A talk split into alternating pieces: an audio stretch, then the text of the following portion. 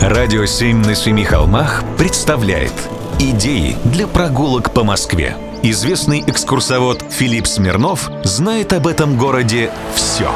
Прогулки со Смирновым. Здравствуйте. Тут заинтересовался тем, где была написана пьеса «Вишневый сад». Поехал до Рафаминск, приехал на улицу Погодина, оставил машину у магазина «Магнит», это не реклама, а ориентир, и пошел в лес. Усадьбы нет уже. Вишневый сад вырубили, как вы помните. Но когда-то тут жили Якунчиковы. Прекрасно жили, надо заметить. В Москве у них тоже было много чего. Например, особняк номер 10 по Причистинскому переулку. Один из самых первых в Москве, построенных по модному тогда принципу – под ключ. Будущий владелец никак не влиял на внешний облик здания. Здание было построено в 1899-1900 годы по проекту Вильяма Валькота, ученика и помощника Льва Кекушева, гения модерна. Владелицей дома была Мария Якунчикова в девичестве Мамонтова, племянница мецената Савы Мамонтова.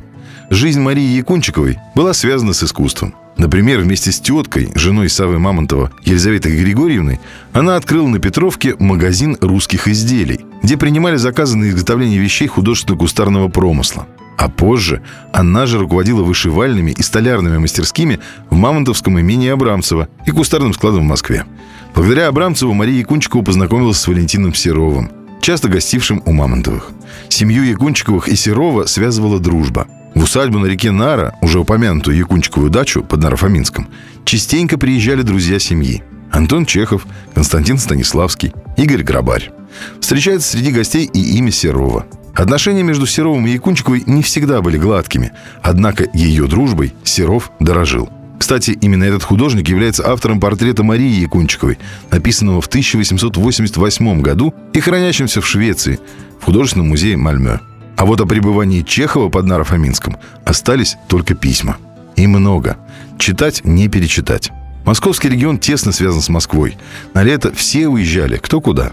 А после с удовольствием ездили друг к другу в гости. Кто на паровозе, кто в кибитке, ну а кто и на авто. Прогулки со Смирновым. Читайте на сайте radio7.ru. Слушайте каждые пятницу, субботу и воскресенье в эфире «Радио 7» на Семи холмах.